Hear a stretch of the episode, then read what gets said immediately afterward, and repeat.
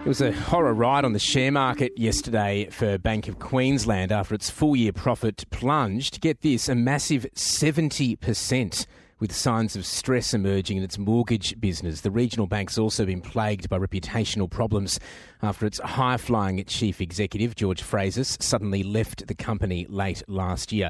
We're joined now by the ABC senior business correspondent, Peter Ryan. Peter, a dire day uh, for Bank of Queensland based on that figure. How bad did it get, and can you explain to us why the bank is facing headwinds like this at the moment? Well, uh, good morning, Tom. Bank of Queensland shares really did fall off a cliff when its full year results hit yesterday morning, ending the day a massive 7.4% lower. Now, that's a very bad day at the office uh, in any language. So, far this year, the Bank of Queensland shares have lost 22% in their value. Investors knew the result was going to be pretty bad, but the numbers came in a bit lower than expected. Net profit after tax down that massive 70% to $124 million. The net interest margin, which is a key measure of profitability for banks, contracted to 1.69%. Its dividend was also lower, and its home loan growth also softer. There's also some reputational damage and concerns about leadership stability right at the top after the once high profile banker George Frazis, who was brought in as a star chief executive, uh, was forced out late last year after a falling out with the Bank of Queensland board amid concerns about his management style, um, the view that he was perhaps better suited to a big four bank rather than a, a regional bank. Bank of Queensland's then chair Patrick Allaway was forced to step in as acting chief executive, and that's now been formalised. I spoke to Patrick Allaway about the leadership problems, but I first asked him about the issue of mortgage stress and the cost of living crisis with so many borrowers on the brink.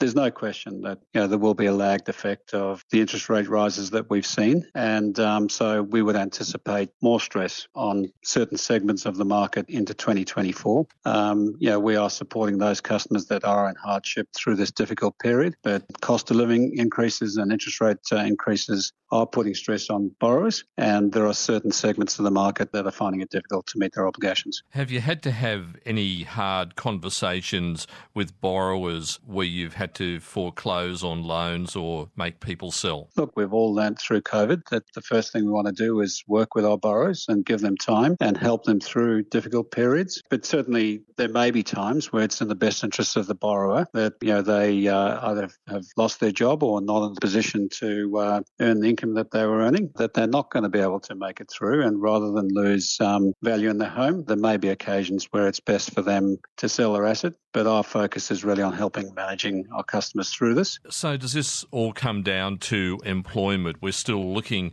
at a very low unemployment rate. Is that the trigger when we start seeing uh, the unemployment rate rising that you'll have to brace for more people not being able to pay? It's probably the most important indicator, Peter. As, as long as people have jobs, they will do everything they can to pay their mortgages and they will cut their discretionary spending to do that. Um, so, we will see um, some parts of the consumer base and the customer base in a very difficult position. Do you accept that there's also been brand damage at Bank of Queensland with you being forced to step in as chief executive after the, the departure of George Frazis? Look, it's been a difficult period for our shareholders, and we acknowledge that. And um, I take accountability for that as previously as chair and now as chief executive. But when you have a high profile chief executive depart, investors must have got a bit nervous or curious about what was going on, especially with you know the long period where you were acting as chief executive before taking on the top job. So I, I, was chair during that period, Peter, but um, I, I, don't want to go over history. Changing a chief executive are very difficult decisions for boards. They don't take those decisions lightly. The board had taken a view that needed a different style and capability going forward.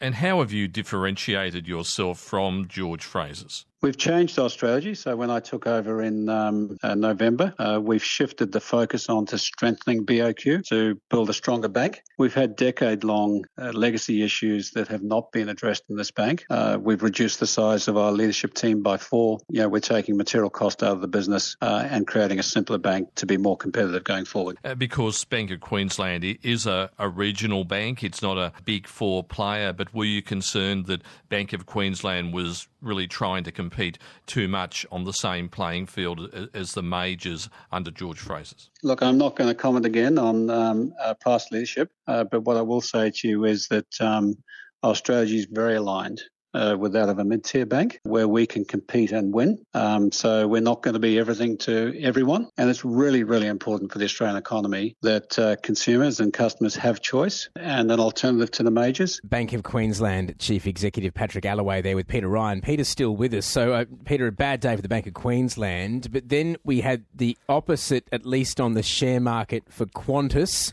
with Chairman Richard Goyder. Now, okay, in the departure lounge, let's just say it. Yeah, sorry about that. we've been trying to avoid those type of puns. You had but, to, you had to yes, do it. Um, yesterday morning, uh, Qantas Chairman Richard Goyder said that he would be retiring at the 2024 annual general meeting. So he'll be around for the uh, Qantas annual general meeting on November the 3rd. So he'll be facing a bit of heat from shareholders. But when that news hit that Richard Goyder was going, Qantas shares uh, surged, ending the day 2. 0.6% higher after several days of losses and some uh, uh, value of shares in Qantas um, heading south uh, over the last uh, six months. Now, um, this was generally welcomed as good news. Also, that other directors at Qantas are going to be uh, ending, finishing up a little bit earlier than expected at the uh, February half year results. So, big day for Qantas, but also goes to some of those issues that all boardrooms are dealing with, and Qantas really is the case study at the moment. It would seem so, Peter. Thank you very much for joining us. It's the ABC Senior Business Correspondent, Peter Ryan, there.